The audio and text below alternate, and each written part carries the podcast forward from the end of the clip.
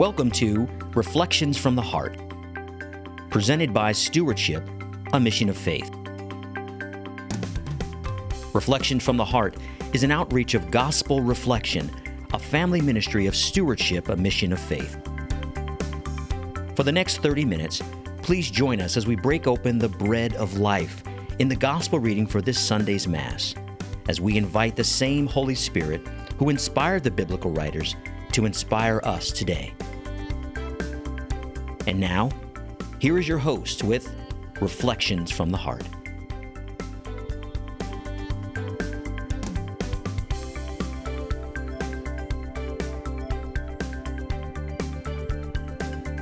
Hello, everybody. Welcome once again to another episode of Reflections from the Heart. Um, I am your host, Cameron Norse, and today I am joined by a friend, Ken Root. Uh, thank you, Ken, for being here with us. Um, we, today we are going to be reading from the book of Matthew, chapter 21, verses 33 through 43. Uh, but before we open up the bread of life, uh, we are going to open with a word of prayer. Thank you, Father, for the gift of today, the opportunity to serve you in everything that we do. We ask you to be here with us now through the power of your Holy Spirit. As we open up the bread of life, we ask that you would breathe on it and it would be alive and active, that we can use your words in our lives today. So we thank you, Father, for what you're going to do in us, with us, and through us. In Jesus' name, amen. And Ken, again, we're in Matthew 21, 33 to 43. Would you mind giving us a little gospel love this morning? Sure. Jesus said to the chief priests and the elders of the people, Hear another parable. There was a landowner who planted a vineyard, put a hedge around it, dug a wine press, and built a tower. Then he leased it to tenants and went on a journey. When vintage time drew near, he sent his servants to the tenants to obtain his produce. But the tenants seized the servants, and one of them they beat, another they killed, and a third they stoned. Again, he sent another servant more numerous than the first ones, but they treated them in the same way. Finally, he sent his son to them, thinking, They will respect my son. But when the tenants saw the son, they said to one another, Well, this is the heir. Come, let us kill him and, and acquire his inheritance. They seized him, threw him out of the vineyard, and killed him. What will the owners of the vineyard do to these tenants? when he comes. They answered him, He will put those wretched men to a wretched death and lease his vineyard to another tenant, who will give him his produce at the proper time. Jesus said to them, Did you never read in the scripture, the stone that the builders rejected has become the cornerstone? By the Lord has seen this being done, and it is wonderful in our eyes. Therefore, I say to you, the kingdom of God will be taken away from you and given to a people that will produce its fruit. The gospel of the Lord. Praise to you, Lord Jesus Christ. Wow, there's a lot in here. Uh, let's go ahead and dive in and get started on it. Uh, it stood out to me at the beginning. Jesus said to the chief priests and the elders of the people. So, again, I know we've had a couple parables here in the last couple of weeks. Sometimes he tells a parable to his disciples, so call that his friend group. And sometimes he's talking to the chief priests and the elders. And let's say they're they're more of the adversaries. They're not uh, they're not his close friends. They're people that are trying to trick him, that don't like what he's doing. So he's talking to them, and this is a unique one because he actually uses a parable to talk about them. But before he does that, he says, Hear another parable. I find it interesting he uses the word hear another parable. There's so many times in our lives where we want people to be listening to us. Really, what we want them to do is to be hearing us. Like, did you hear what I said? Did you really hear me? Because I think it's easy to just, you know, what a conversation looks like, and you're talking to somebody and they're looking at their phone. It's like, oh, yeah, you're listening, but you didn't hear me. Oh, I, I, I, listened to every every word you said, but but you weren't really hearing me. And and here he goes into this parable. At the end of it, he kind of exposes, I'm talking about you people, and I just used this parable that you weren't actually hearing. You might have been listening to, but you but it didn't it didn't get to your heart. And I think when he speaks, he always wants to get to our heart.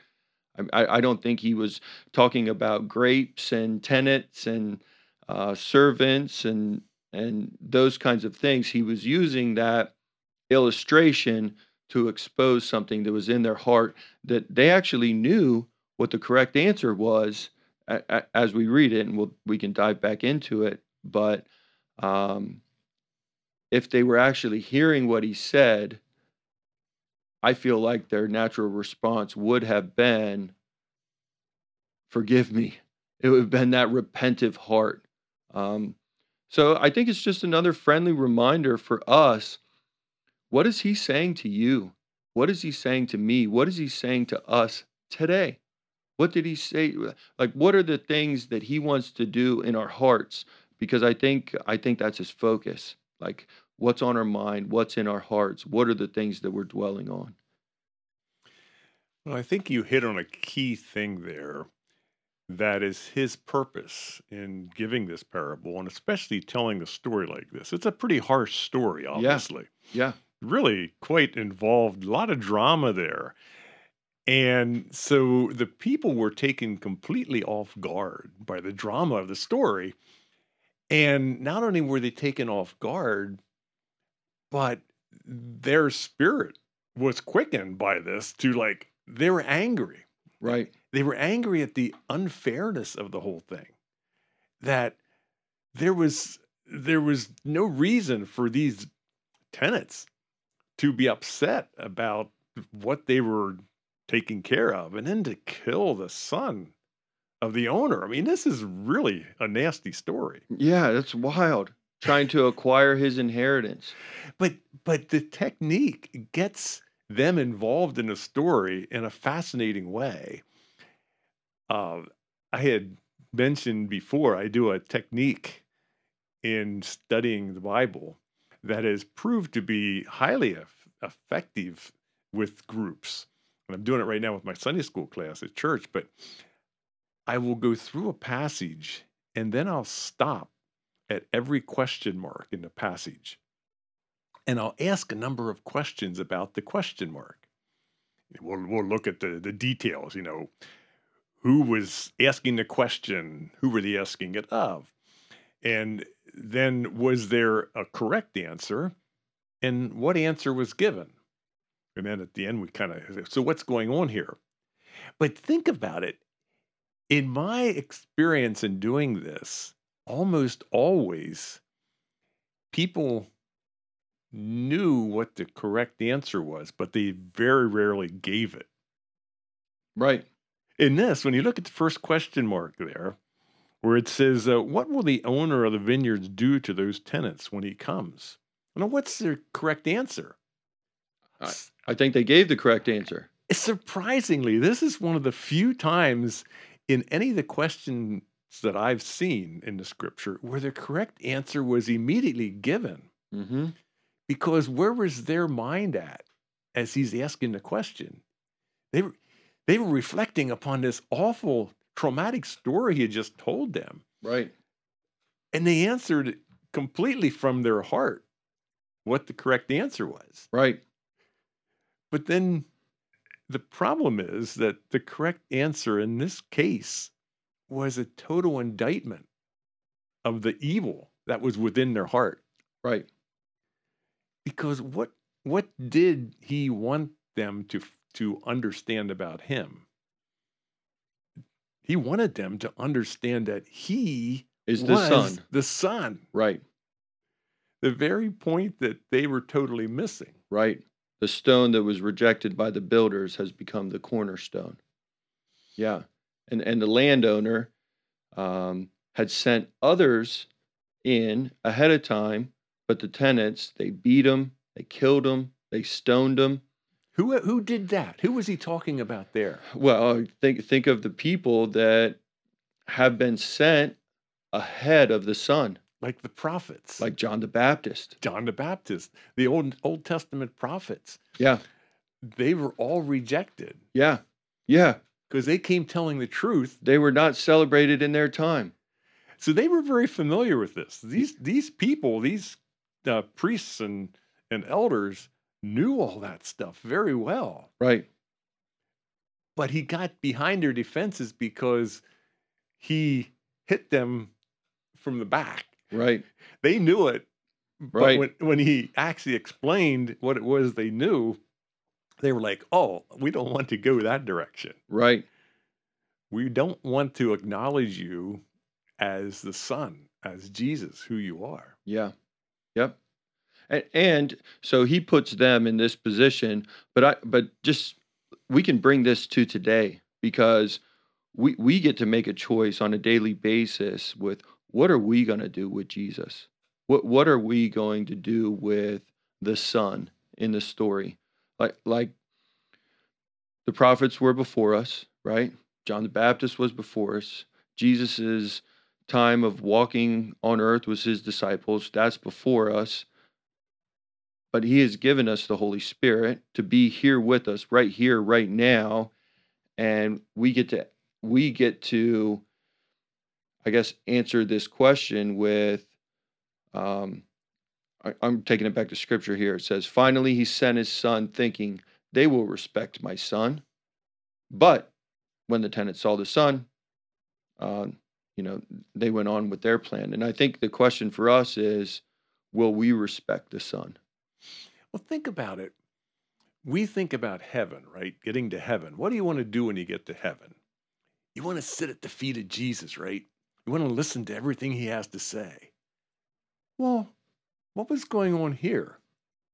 These people were able, they had the opportunity to sit at the very feet of Jesus. This man who was doing nothing evil, who was just loving on the crowd, was healing the people. What was it that made them want to completely reject this guy? Why would they want to do that? I'm sure there's a lot of things that came into play, but pride and arrogance are probably right up there at the top. I mean, as far as being known about town as who's holy and who's right and who knows more than you do, that that was like their badge of honor, right? What and what I have found in searching through all the question marks in the scripture is that almost all the question marks that were asked of Jesus were asked by people trying to justify their unbelief, trying to justify why they didn't need to believe this guy. Because if you believe who he is, what does that what is then incumbent upon you? Yeah, change. Change. You don't want to reject what you've always brought yourself to believe. Right. So, for example, these people had proof scriptures Right. That told them this guy who's claiming to be Jesus couldn't be Jesus. After all, the scripture says that the Messiah is going to come out of Bethlehem. And this guy came from Nazareth. There's nothing good comes from Nazareth. Don't even try to persuade me that he could possibly be the son because he doesn't come from Bethlehem. He comes from Nazareth. Right. That's a good proof scripture, right? Sure. Yeah. I- I- interesting how the enemy loves to use shreds of truth to convince us of things. But but think about that particular claim on their part that this guy couldn't be the Messiah. I'm sure they didn't have newspapers back then, but they had good, good word of mouth, right? Right. And there were some events that happened 30 years before this that I'm sure were not all that unfamiliar to any of these people. I would imagine news spread. They could have well known, and probably some of them did know, there was once a census taken in Judea Right. when this man and wife came to a town of Bethlehem and had a baby. Right.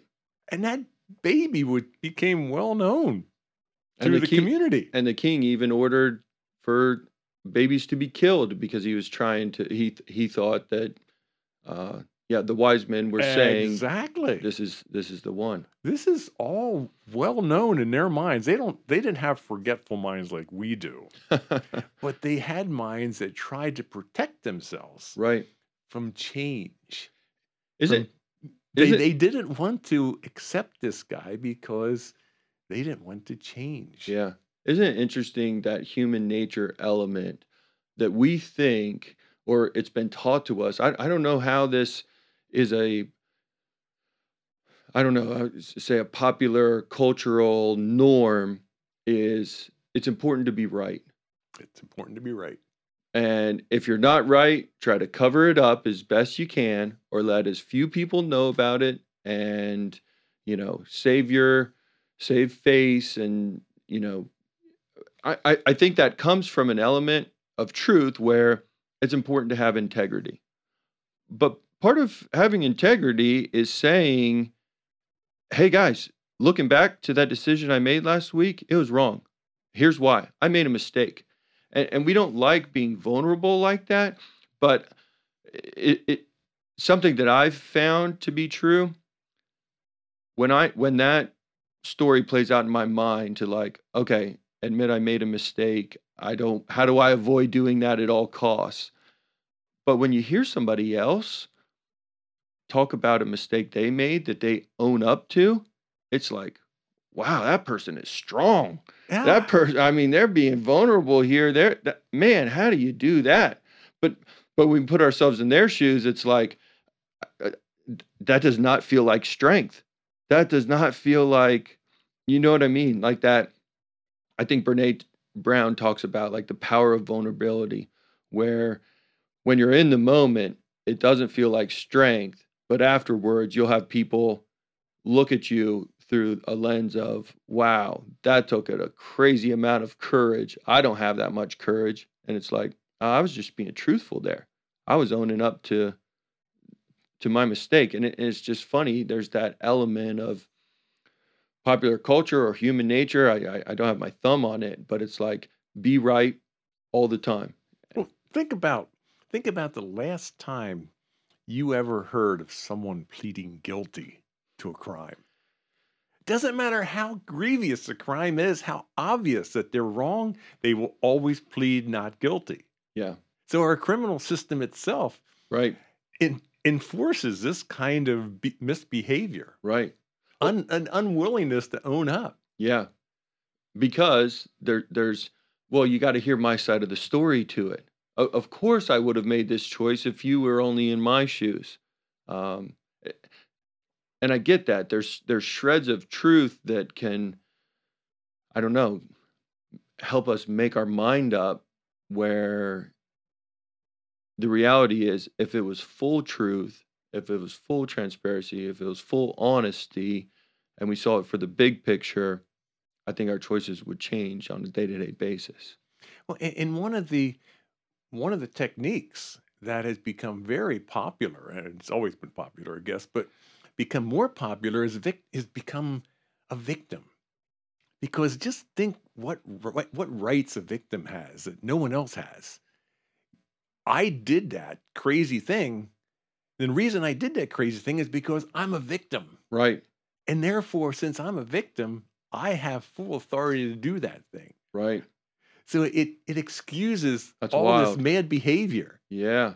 So victimhood is a wonderful place to be if you can assign it to yourself. Wow. Yeah, that's wild. Uh, I, I I think the other wild part about this story is when they when the landowner sent his son, their thought was, "Come, let us kill him and acquire his inheritance." I mean, how preposterous of a thought is that? At, at, at what point does somebody commit murder to the heir of something and they get the inheritance? It's like, you think you're going to get the land because you knocked off number two? I, I- it just seems, when you look at that piece of it, there's not a lot of logic involved. But to them, they're already to a point where they have beaten and stoned and killed the first wave and then the second wave. And now it's like one thing builds on another and all of a sudden you get to this point where it's like hey if we just keep doing this it's ours. I think things build on top of each other is kind of what i'm trying to get at.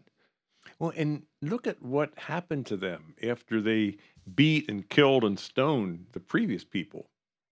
Nothing bad happened to them. Hey, we're getting away with this, man. right And all we got to do is get away with this one last big act, and we got her. We got her nailed, then, man. wow wow So you become used to it. When when there isn't any punishment happening along the way, suddenly it just enables more evil things to continue happening. Yeah We would we don't see that happening today, of course, but Yep.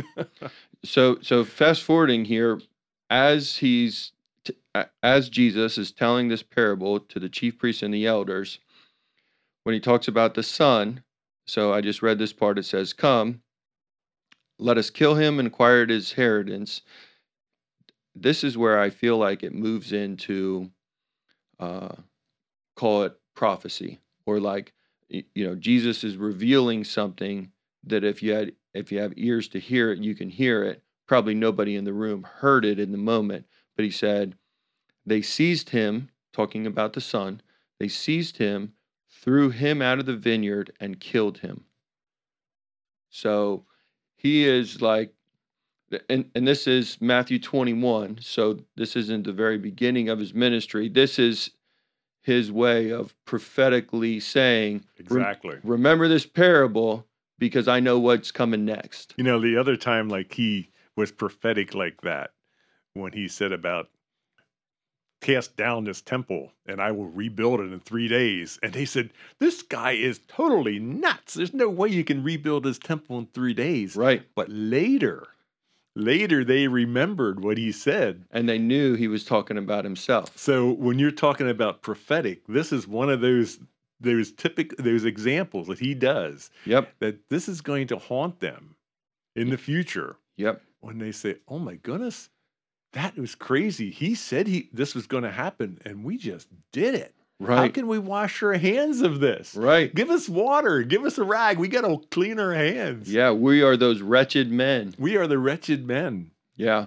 So so there's another piece here more towards the end um, where it talks about the wretched men. It says, He will put those wretched men to a wretched death and lease his vineyard to other tenants who will give him the produce at the proper times. So what's that being prophetic of? Well, these other tenants? well, I, I think we can put ourselves in that category That's you and I. today. Yes. and what are we producing and and as far as proper time goes i mean our life's a vapor there's a when we say proper time it's whatever time we have and, and it's talking about giving him a produce um, and that fruit that's the harvest like what are we doing to help advance the kingdom with i mean here's the reality there's some people in all of our lives where we get to be the best representative of the gospel to them. Let me just give you a quick example of that. Walking up the Appalachian Trail this past Sunday, there was two ladies standing there, one on a bicycle and one carrying a camera taking pictures of birds. And as I walked toward them, God said, "You need to talk to these ladies." I'm like, "Huh?" So I walked up to them. We got engaged in conversation. You know, we had a amazing, just glorious experience with the Holy Spirit with those three of us. I don't know if those ladies were even Christians. The one had a cross around her neck, so she probably was, but I don't know about the other lady. But the other lady said, Wow, I was not expecting to see God show up on the trail here this morning. That's awesome. We need to redeem the times like that because, like you said, our lives are vapors. right. We're going to going to be here for a short amount of time. Yep. And this these parables aren't taught in a synagogue. These parables are taught on the streets, Right. surrounded by people on the streets every day of the of the week. Yep. It's not just what we do on Sundays, it's every day of the week that we have those opportunities to be that representative. Yeah, absolutely. And and I think that ties into at the beginning where it says he leased the land to the tenants. He didn't. He there was no contract of ownership. I, I mean, I. I'm stating an obvious thing here, but we we don't own anything. Like who who? There's no. What's the quote? You never see a U-Haul following a hearse, right? Like even the things that you would say, "I this is mine, mine, mine, mine, mine." Uh, at what point is it not yours? Like, do do we have that heart posture or that perspective that this is leased, this is God's. He wants to use this as an instrument, as a tool to help advance the kingdom. But ultimately, what he's looking for is fruit, because that's Jesus' final statement here. He said, Therefore, I say to you, the kingdom of God will be taken away from you and given to people that will produce its fruit. So I, I it, it, reminds me of that scripture, the rocks will cry out, right? Yes. Like if if you won't do it, the, the rocks will cry out. Yeah. I can make those crazy rocks do what you're supposed to be doing and aren't doing. Yeah. So so I mean it's so much fun opening up the word of God with the power of the Holy Spirit. Um, there, there's so much that's in here. The leased land, I think that's a, a good representation of the reminder that life is a vapor, that the things that we have, we're actually called to steward those things, and we should be known by our fruit. And what are we doing in the proper times? So, enjoyed opening up the gospel with everybody today, and just want to say, God bless you to you. Thank you.